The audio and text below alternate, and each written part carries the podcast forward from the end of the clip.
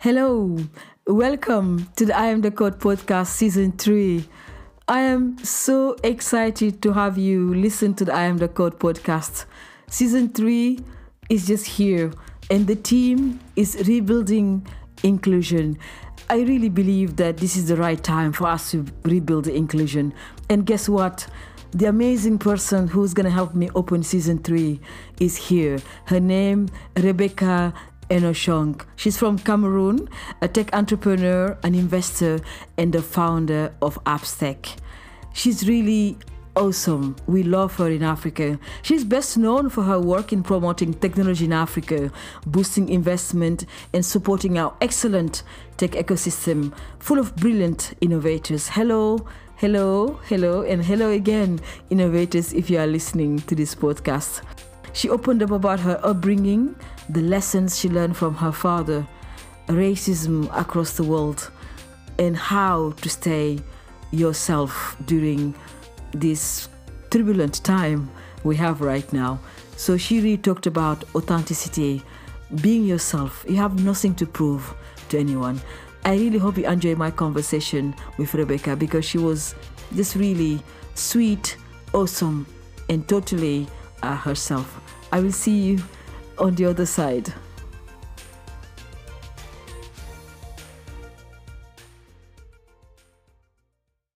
Rebecca, good afternoon or good morning. Where are you? I'm right now, I'm in the US, and so it's still a little bit morning. Oh, wow. Rebecca, I'm so happy we have you on the podcast. Yeah, I'm so happy to be here. And I'm such a fan of the podcast, and the guests that you've had on are just amazing. So it's really an honor to, to join you today. Absolutely. You know, I, I always said to people, there are two things that I always say uh, when we invite people on the podcast and the reason why we want to have them. And I think there are two couple of things that you really did for us. And, and I wanted the girls and the boys uh, in Kakuma refugee camp all around the world listening to this to understand, you know, why we're doing this. And so there, there are a couple of things. First of all, you are celebrated in our continent. So you are an African woman. We all love in the continent. For me personally, I feel that you show up and you help people. Uh, you you you get into the projects. You speak for our continent, um, and and you speak on our behalf as well. Uh, and I've wanted the girls and boys to hear that. And I think the second component is that you know you very kind person, very straightforward um, you know, very honest and have integrity. And this is really important for uh, boys and girls growing up in Africa to have to understand, uh, you know, leaders like you are actually shaping and paving the way. So that's why we wanted to have you, um, our podcast, the season three. So welcome to the I Am the Code podcast. thank you, thank you. I'm very happy to be here. Great. So, um, so, so what did you do before COVID nineteen? What did I do before COVID 19? So, the, the few weeks right before the pandemic hit, I was traveling. You know, um, I spent a lot of time traveling. I think in um, 2019, mm-hmm. I traveled about 400,000 miles. Wow. Um, and so I had been traveling. I had been through Europe, the US, uh, Kenya, um, South Africa several times. And mm-hmm. I returned to Cameroon because I live in Cameroon. And um, I had been just landed in Cameroon um, from Cape Town. I mean, from Cape Town via Nairobi. Mm-hmm. And um, the borders closed. The borders in South Africa closed right behind, right after I left, and the ones in Cameroon also closed right after I landed. So I feel very fortunate because I was on one of the last flights into the country. Wow! And so you, so you basically you quarantined in Cameroon. Yeah, I quarantined in Cameroon. Um, the August, mm-hmm. I was um, yeah in Cameroon. Oh my god! And how was that like? Let's say that uh, w- we didn't have any confinement in Cameroon. So people could go about and do what they wanted to do, really. There was very little, other than the travel restrictions.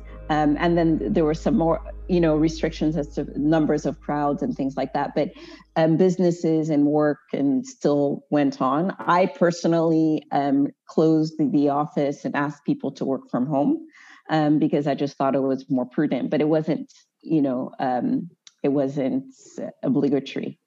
And um, Yeah, so you know, it's always hard, you know, when you're on the continent um, and you have so many conversations that you need to have with people yeah. that are outside the continent that may not always be conscious of our issues with mm-hmm. um, internet. Um, and you know, it's so funny because everybody that's in Africa knows that you don't do a Zoom with, with your video on. You know, you keep the video off, and it's something that that that people that are connecting with Africans are so not conscious of most of the time that every single conversation, every single minute that you're on a call is a cost to the person that's connected. So, mm-hmm. you know, it's it's not as if, you know, we have these these unlimited data plans like you have in Europe and in the US or in Asia, you know. So people when they're connected that's how committed and engaged they are because it is costing them it's being deducted from their data every you know every second that they spend wow. on a conversation and it just tells you you know i'm involved in this entrepreneurship program mm-hmm. uh, called um, the uh, women in africa cooperative which is a, yeah. like a support system for women entrepreneurs across africa and you know the the compliance um, you know ev- they're all connected even though there's a real cost um, to each and every connection and each and every minute. So, you know, Africans don't always often put their videos on, but it's not because, you know, they're trying to hide or anything. it's just that it's to preserve um, data. you know, it's fascinating you said that because here in Europe, you know, we we have the COVID-19. So I'm in the UK now, and basically we don't want to even show our video because of like we are in pajamas and we're in our homes. And I mean, there's so many issues that we're dealing with, totally different to the one the Africans care about. It's really unbelievable. Wow. Yeah, it is. It is. You know, so you were born in Cameroon, and then what was your child look like? You know, what was it? You know, you you sound very, very, uh, you know, very tough, and you know, but mm-hmm. also very fair. So, do you mind just maybe people may not know actually you are you are mixed race? Do you mind just sharing? Yes. Um. So I'm I was born in Cameroon. My mother is uh, an American woman, a white American woman, mm-hmm. and my father is um, was he passed away in 2008.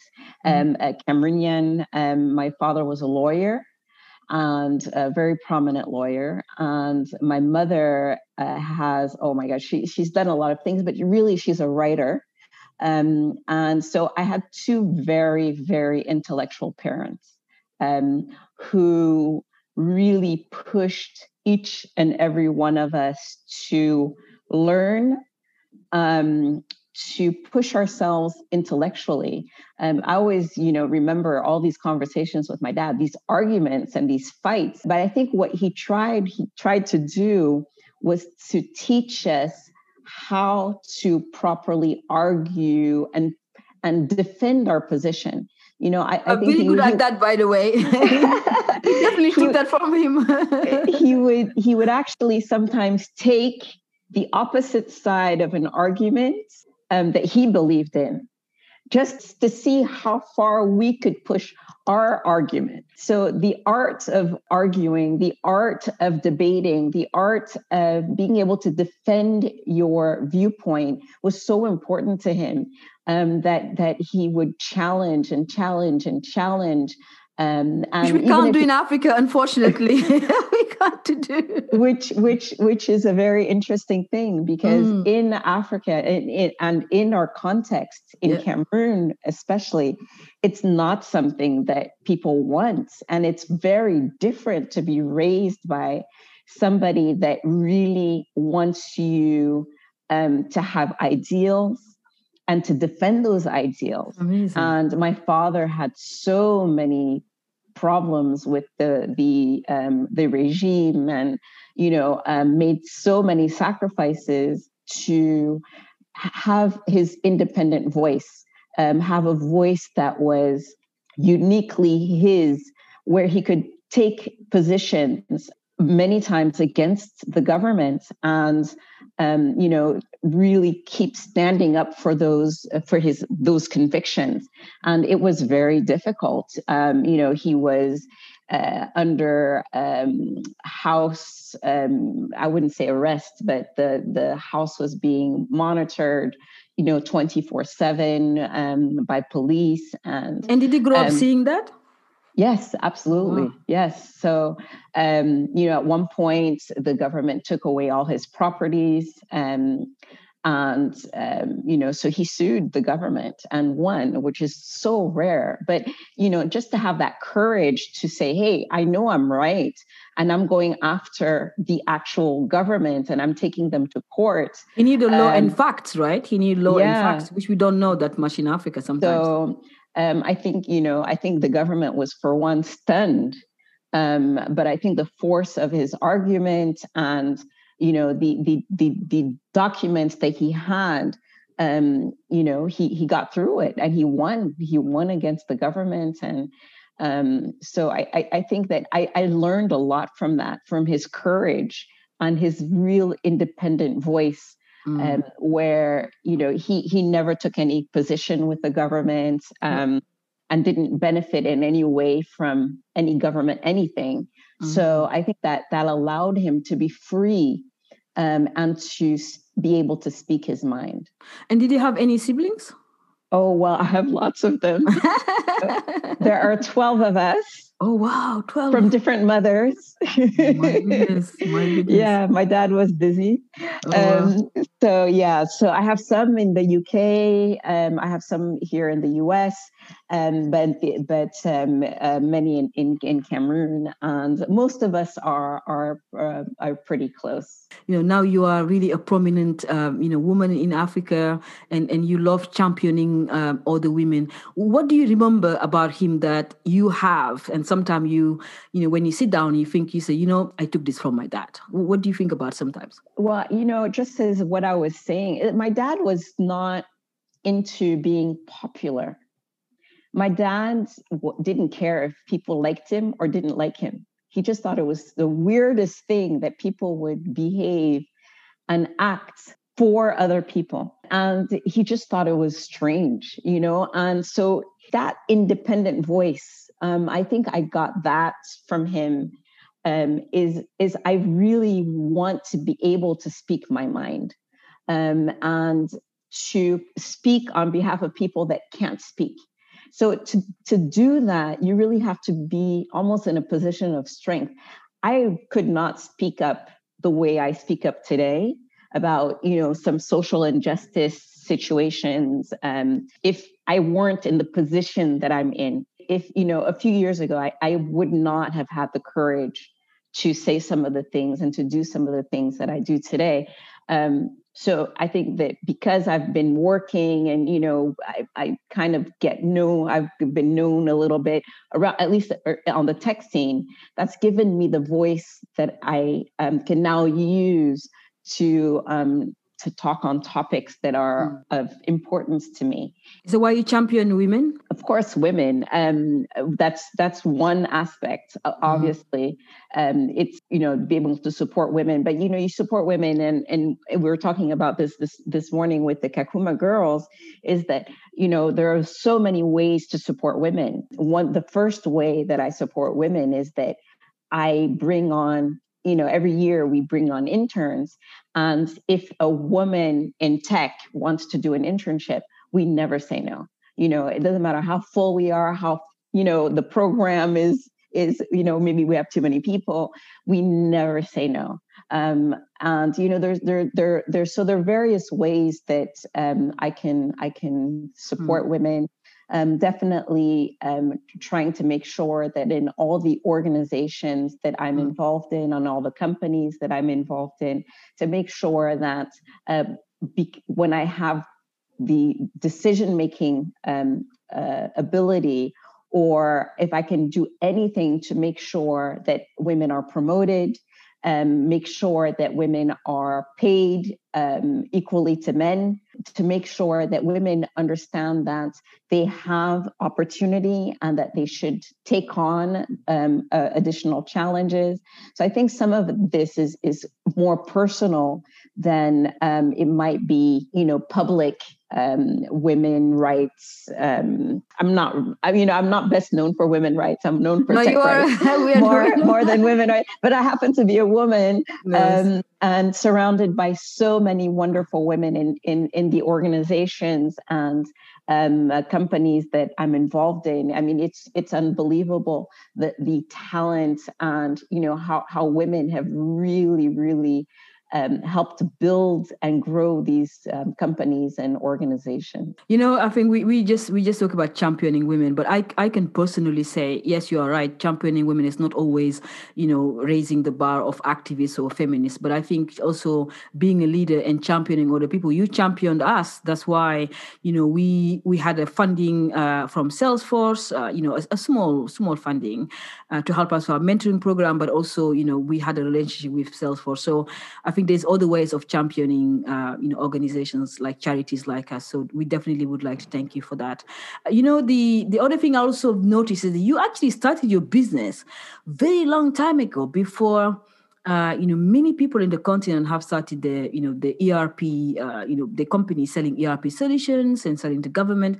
Would you mind just telling, you know, our girls and boys and our audience, you know, what made you get into the tech sector and how did you start your company? I started my company in 1999, um, Appstech. I started in the US. And even in the US, it was a time where there was nobody doing what I was doing that looked like me. There were few women, very, very few women, and um, very few blacks. And I mean, I don't know, you know, other black women that were doing what I was what I was doing back then. Um, but I had always, you know, I had worked in technology. Um, um, I was a consultant at Oracle for a couple of years.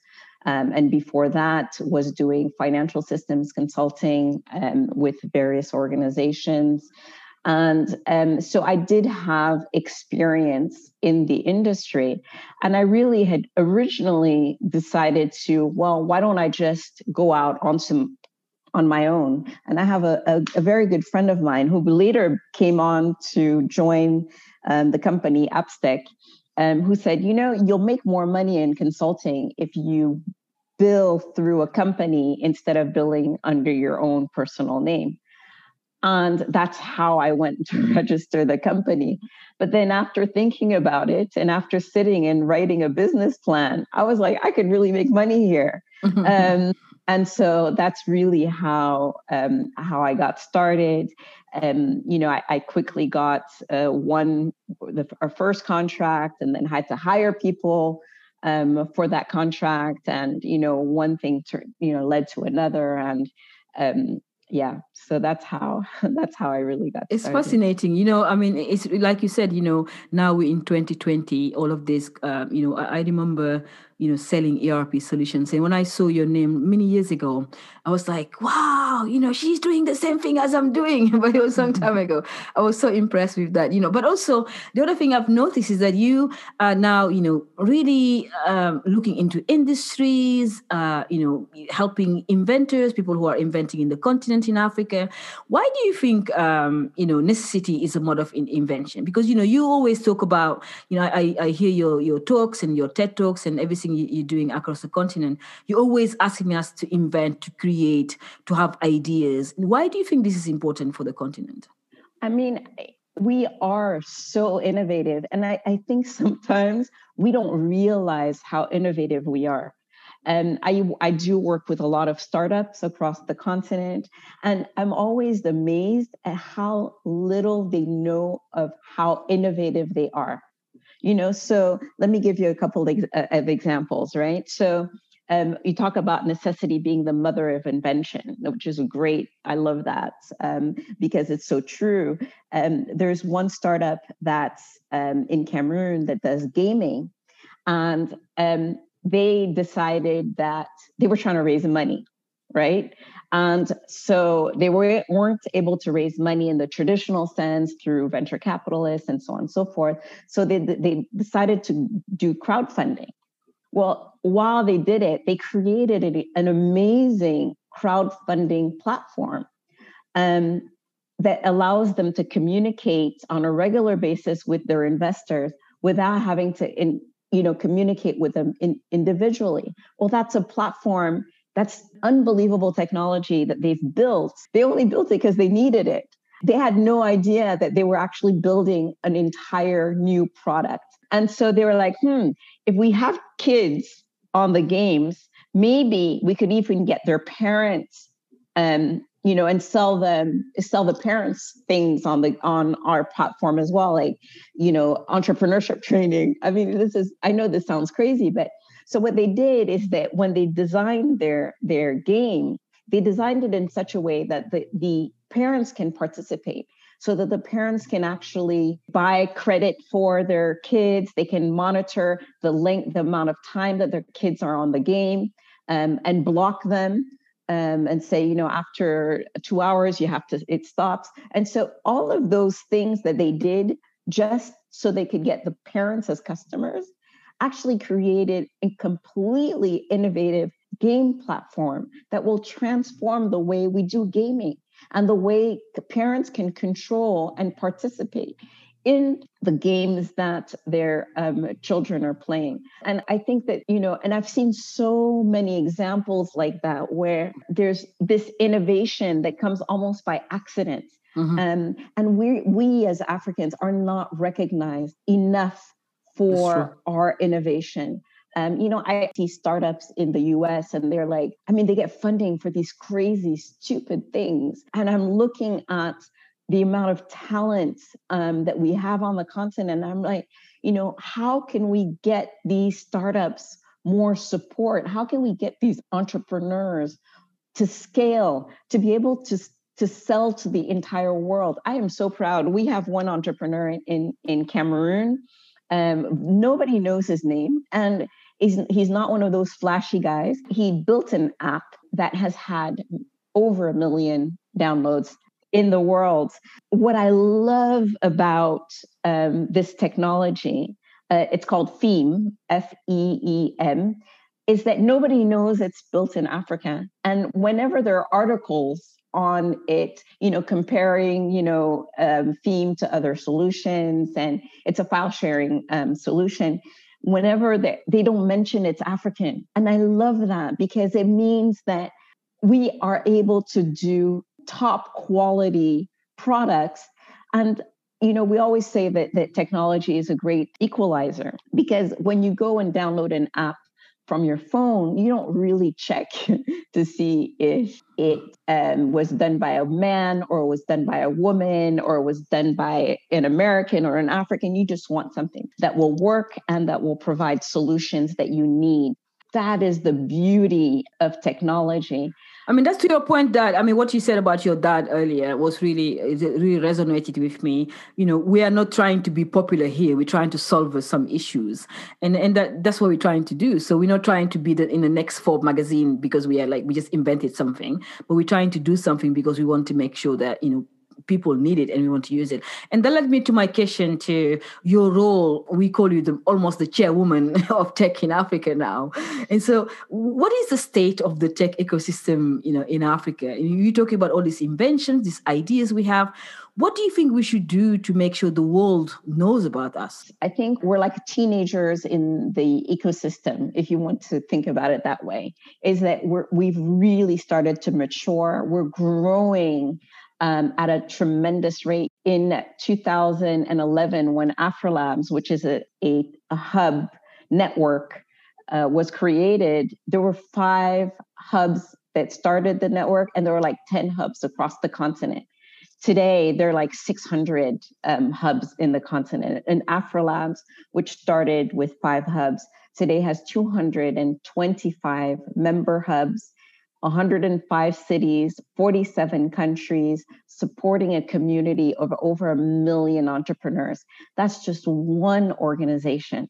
So I think that's really shows the growth and the fact that we're starting to structure ourselves and to organize ourselves. And I think that's really important because making those connections and being able to support each other's in initiatives and make sure that's cross continental is so important. Yeah, we just had our annual uh, general meeting for AfriLabs, and it was just the energy, even though we were on Zoom, the amount of energy and enthusiasm and commitment from people, many of whom are actually volunteers, um, to helping build the technology ecosystem. But we have challenges. And um, one of those challenges, and and Marieme, you, you, and I have talked about this so much, and we've been so vocal about this, is why is it that we as Africans mm-hmm. are not getting the same amount of funding yep. as foreigners mm-hmm. in Africa? In other words, our startups are they African startups or are they startups in Africa? Um, and this is a challenge. Biases that we see in Silicon Valley and that Silicon Valley is finally in some sectors starting to recognize exists with them. Um, we're copying that bad part of Silicon Valley in Africa. Um, and a lot of it is because most of our funding does not come from the continent. Yep. So only you know, in the last study, um, in the last survey I saw, it was like 28% of the funding to African startups came from African based investors. We need to educate the rest of the world and show the rest of the world that viable solutions um, to our problems and theirs can come from the continent. I really, you know, one of the things that I loved during the meeting this morning with, with the girls from Kakuma is that they're not victims. No, they're not. Right. And they're not the the object of your of our support. True. They are clearly and participants yep. in solutions for the world.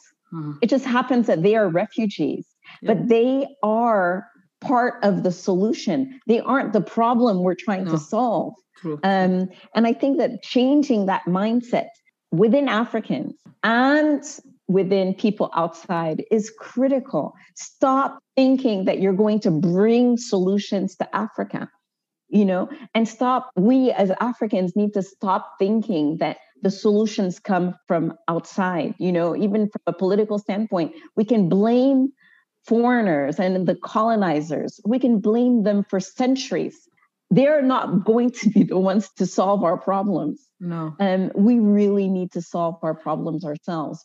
You know, straight away, we think we are the problem, as you said. Straight away, you think, like, why it's not happening to us? And as you said, you know, why can't we just like show them what we do? And I think what I, one of the things I like you saying earlier is about these refugees. They can become coders in 2030. And I've been saying this for a very long time. No one will know they're refugees because it's not going to be written in the back. If there's, you know, if the, uh, you know, software architects or coders or developers, nobody will know they are from South Sudan or Burundi or Kinshasa. Who cares? As long as they have the the tools and that's what is necessary. So you are right about changing the the mindset of the people in our continent, but also people in the West coming to to give us all of these solutions. You're absolutely right. But I mean, one of the things I was gonna gonna ask as well, you know, while we're talking about the topic of ecosystem and and eh, you know you are a mixed race um, you know powerful woman in tech and you know your name comes all the time when people talk about tech in, in africa. We celebrate you because we definitely know that you know you are a, a strong voice but with fact and evidence you know you go in and, and fight for us. How do you feel about this? Do you think you is a big responsibility on your shoulders?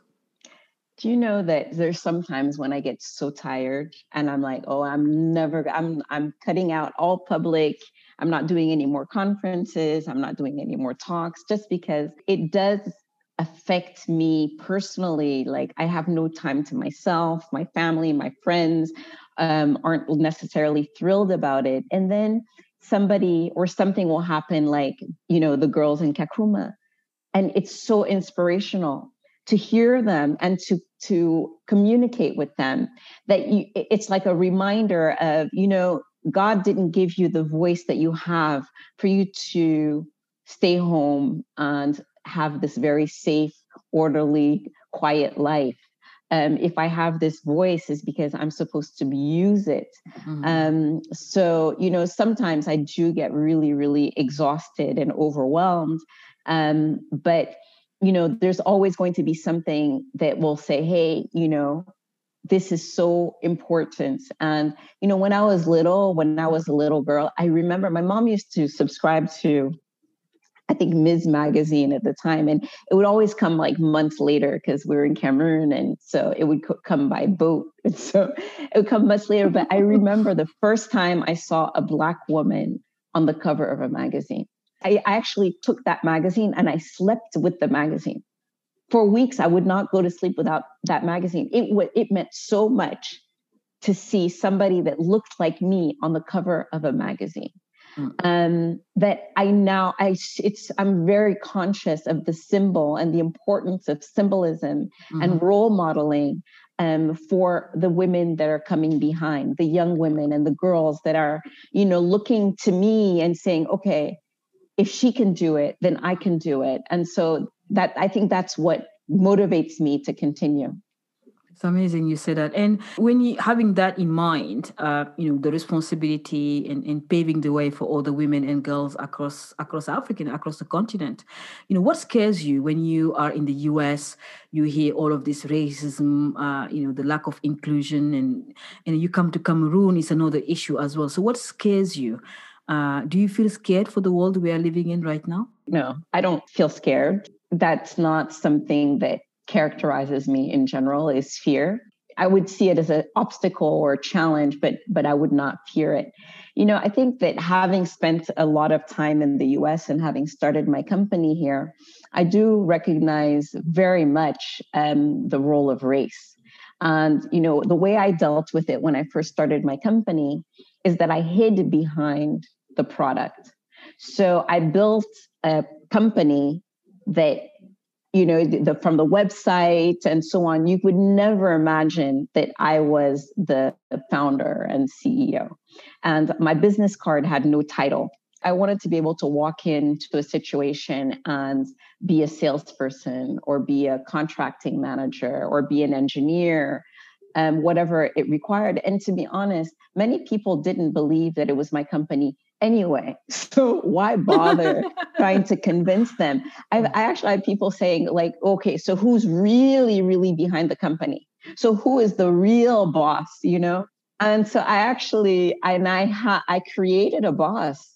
Um, so one of my um, employees, for purposes of communicating and, and this is it hurts but it's especially in africa but for purposes became my boss. So like if it makes you feel better to get an email from um you know so I, i'll call him my virtual white american boss but so if it makes you feel better you know it's it's but it's frustrating.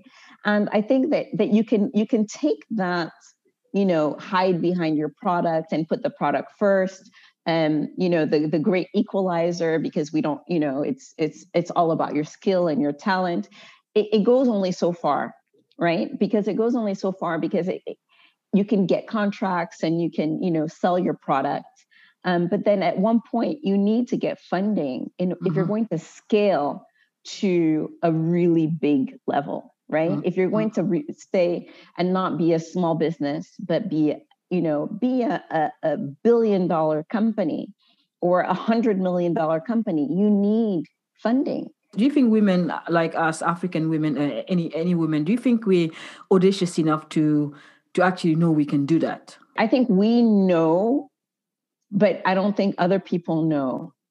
You know, it, it's it's very. I mean, even in the U.S., Black women get I mean, it's not even like a percentage of a percent. I mean, it's a ridiculous amount. And actually, a, a couple years ago, they actually drafted a list of the women. Can you imagine the black women in America that had raised over a million dollars? And it was 27 oh, people. 27. 27. Of all the trillions, trillions of dollars in venture capital that goes into the most ridiculous startups women that are of color are having such a difficult time raising money because the world does not perceive that we are able to build billion dollar companies. You know, what really frustrates me is when you go into you know sometimes even our friends at the UN or you know World Bank and and then as soon as they talk about the African woman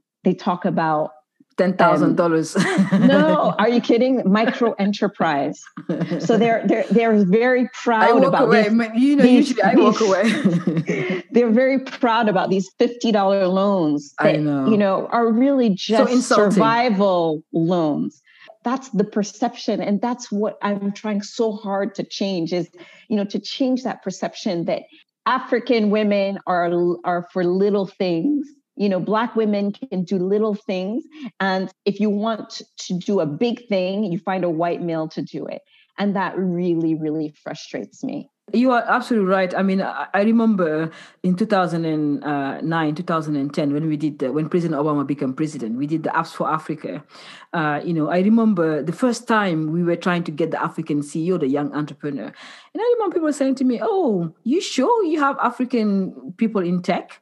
I said, "Yeah." Oh I remember gosh. this very clearly. There. Why don't you focus on poverty? Uh, you know, focus on poverty, forget forget about technology, and it's very fascinating because now the guy that says that, you know, I said to him, you know, every time I, I see the AfriLab map and everything you guys have been doing, I send him the link. I said, or poverty or technology. but you know, the other thing I was going to ask you as well, you know, is the what would you say to your younger Rebecca now? You know, thinking about your dad being a rigorous lawyer, respectful, following the rules. What would you say to your younger self? I would say don't sweat it. Um, you know, everything is temporary, and you know, no matter how um, difficult challenge seems, it, it will get better. You know, it always gets better. There are ups and downs in life, and it doesn't change who you are. It doesn't change the core of who you are. You, it's just this change in circumstance. Um, but you know, you can ch- keep your internal joy regardless of what your circumstances are. And I wish I'd learned that lesson um, much earlier. You know, while we're talking about circumstances, um, you know, we teach young girls how to code. And I believe, like you, that, you know, we are really uh, doing a service to humanity here by helping the less fortunate. Why do you think coding is important with all the industries we have in Africa? We have, we lack coders. We have, you know, we do have coders, but we need more. Why do you think it's important to teach, especially young girls, how to code? Oh, it's critical. Those are jobs of the future, they're jobs of the present. Um, and we cannot have one sector of our society that does not have those skills. You know, we can't be only teaching boys how to code. Um, the girls need to know how to code. This is an imperative. It will, will help them give them independence uh, financial independence. It will open doors for them and it will give them freedom. And I'm, I'm not saying that everybody needs to code, but I'm saying that everybody should have the opportunity to learn and to develop this skill so that they can have the freedom. Our podcast is about resilience and, and getting leaders like you to come and share their stories in their journey. You had had a lot of upside downs, but always remained yourself and strong you know how how did you become this resilient and, and confident? Is it because again your dad or did you did you get to build this by yourself? Oh my goodness. I think that when you grow up in africa and you grow up african you build all those skills. You don't even realize how resilient you are. You know looking at covid-19 um, everybody is like why is the you know mortality rate so much lower in Africa? Why is this? And we are so resilient. We've been through so much, um, not individually and as a continent, that, you know, when another, you know, obstacle hits, you're used to it. You've already dealt with similar situations. And I always say to people, you know, everything you do is practice to be, you know, to, to be better at something right? And so you know when when when you have athletes they will practice and practice and practice and practice to be the best athlete they could they possibly can be Um, everything takes practice, including resiliency, including dealing with challenges, including, you know, so the more you deal with challenges and the more you you become accustomed to dealing with those challenges, you become really good at dealing with challenges. You become very good at it. If you work hard um, and practice overcoming challenges, you get really good at overcoming challenges. And if you practice negativity, you get really, really good at being negative. So why not work and and spend more time and energy being positive, trying to overcome um, than you know using our energy doing do, trying to be negative. You are right. The girls in Kakuma refugee camp, the reason why they're so beautiful and strong like this, they've been through a lot. I mean, I was saying to to them, you are a refugee in your own continent. Can you imagine 200,000 people living in refugee camp? This is Africa, the next generation, African workforce. This this is our workforce for the future. So what we're we gonna what are we gonna do about this? You know, as a continent. And um, and I think I really agree with you. I like what you when you when you said about you're not scared um, you know you you see this as obstacles because I've seen you fighting people, you know, doing stuff in your in your country, you know, standing up for what is not right. You know, why? What would you say to our leaders today? What, what can they do to make sure we don't lose this generation of girls and boys living in refugee camps forever? Oh my goodness! First of all, um, give them their dignity back. Um, you know, I think that there's this image that we put on refugees that is so desolate. Um, give them their dignity back in every way you possibly can. Is recognize that they are human beings.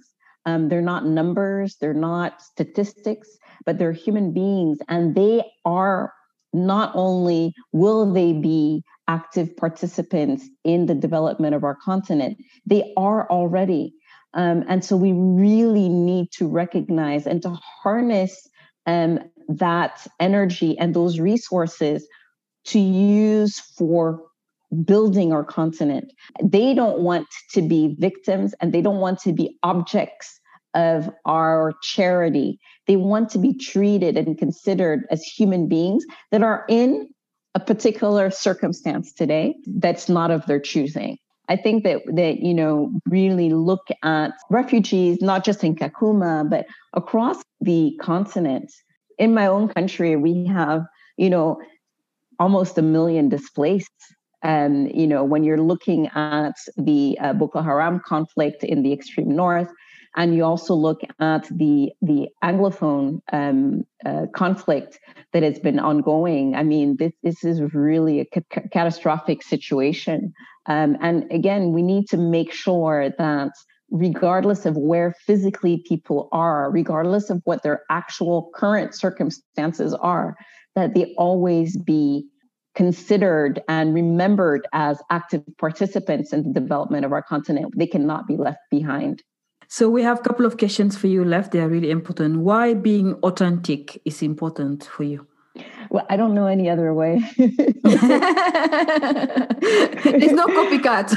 yeah, I, I don't know any other way. And, you know, I'm me. I'm, and as I said, you know, some of it goes back to my dad, not like caring about, you know, winning a popularity contest. And I think that I try, um, you know, I'm, I'm full of, you know flaws and and things that i need to improve and that i work to improve every day of my life um, to be a better person um, but yeah i think authenticity is you know it's the most beautiful thing too mm. it's it's a type of freedom um, to be yourself there's only one you on this entire earth so you know if, if you can't be true to yourself and, and true to your values and your convictions and you know why hide why championing others is important to you?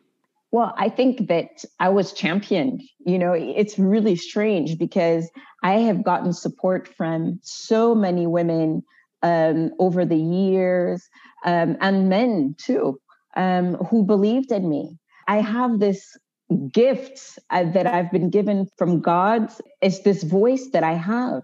And if I don't use this opportunity to support the next generation, um, then you know it's it's I've buried my gift, I've buried my talent, and so it's really important for me to make sure that you know maybe that I faced, you know, closed doors. It's really important for me to kick those doors open and keep the door open so that the young women behind me and the young men behind me um, don't have to face some of the same challenges. They will face their own challenges, but please let them have it a little bit easier than we did.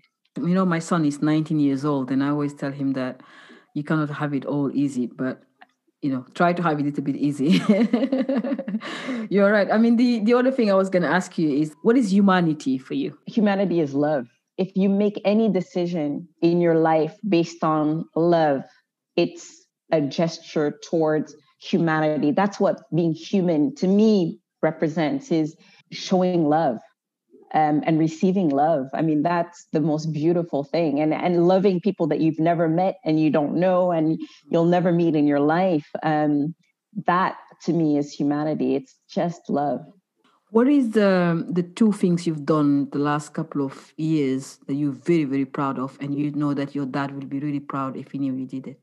Well, I think the most um, probably I would say um, how AfriLabs has grown. So I was elected board chair. Um, it's been three years, three and a half years.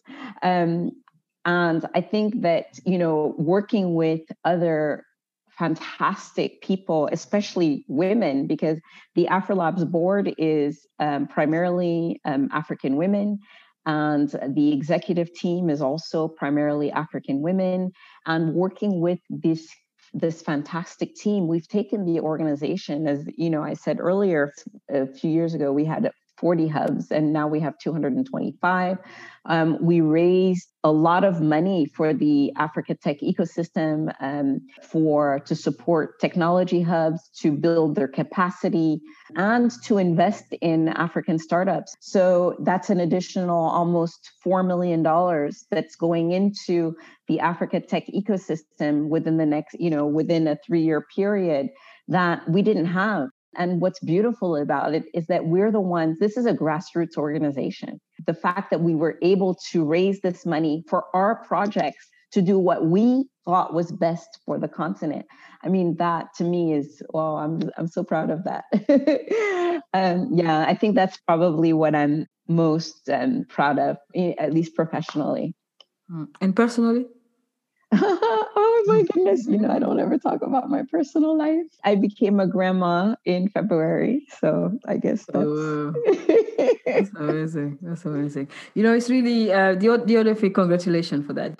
What is abundance for you? You know, now you are growing and, and respected in the continent. What is abundance? Do you feel abundance is linked to leadership?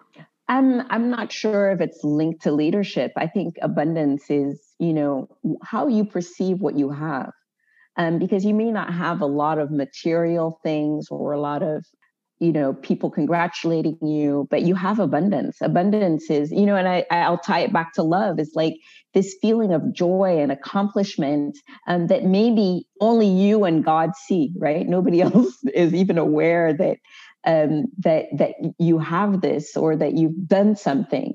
Um, but I think abundance is, you know, sometimes we fail to see how privileged we are and how blessed we are. And so I think abundance is really seeing all the things that you have in your life and seeing them in a positive uh, light instead of um, you know complaining about what you don't have you're right. You know, like Oprah always says, you know, always try to do the right thing, even if someone is not watching. The last question I wanted to ask you is that, you know, people may not know that you worked really hard. How do you deal with adversity? You know, and what what is the advice you have for these young people who give up so quickly? They don't they don't carry on relationships or they don't, you know, they're not very resilient sometimes in, in in building relationship.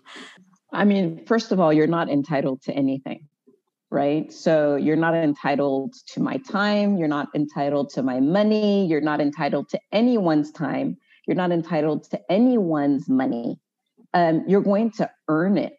And earning it means that it's going to take sacrifice um, and you know self-denial. First two years of my company, I was couch surfing. And for those of you that don't know what that means, is I was going from one friend to another friend's house and sleeping on couches uh, for two years of my business.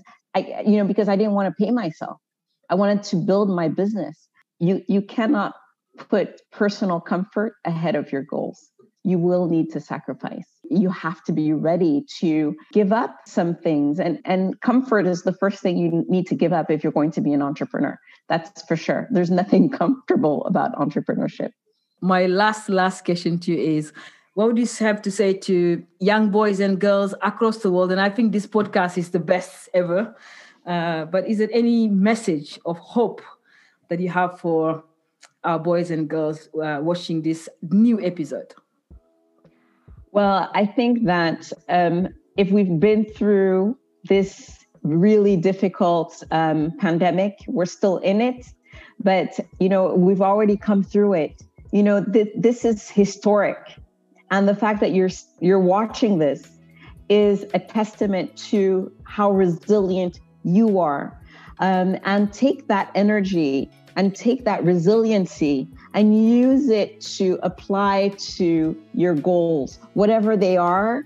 And they don't all have to be lofty, right? Not everybody has to want to be president. Not everybody needs to be a doctor. We need nurses. You know, we need people to, to be in all segments of society. We need teachers. Whatever it is that you choose as a goal, just be the best at it.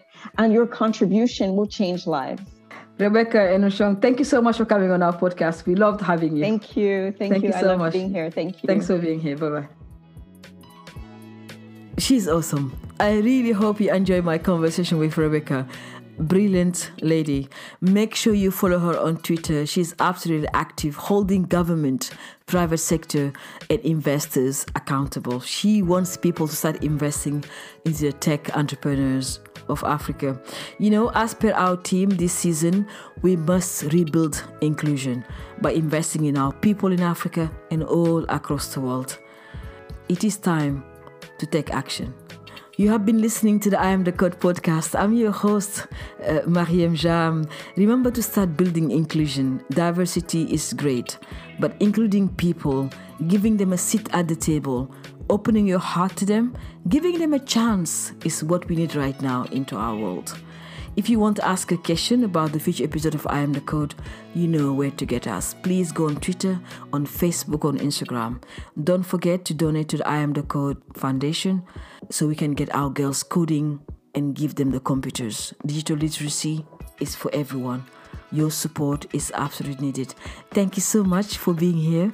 I'm delighted to have you on season three. We have more people coming, more leaders. You're going to hear from them, and you will be inspired. I can guarantee you that you will be inspired with the guests we have for you. Thank you so much, and I will see you very soon. Goodbye.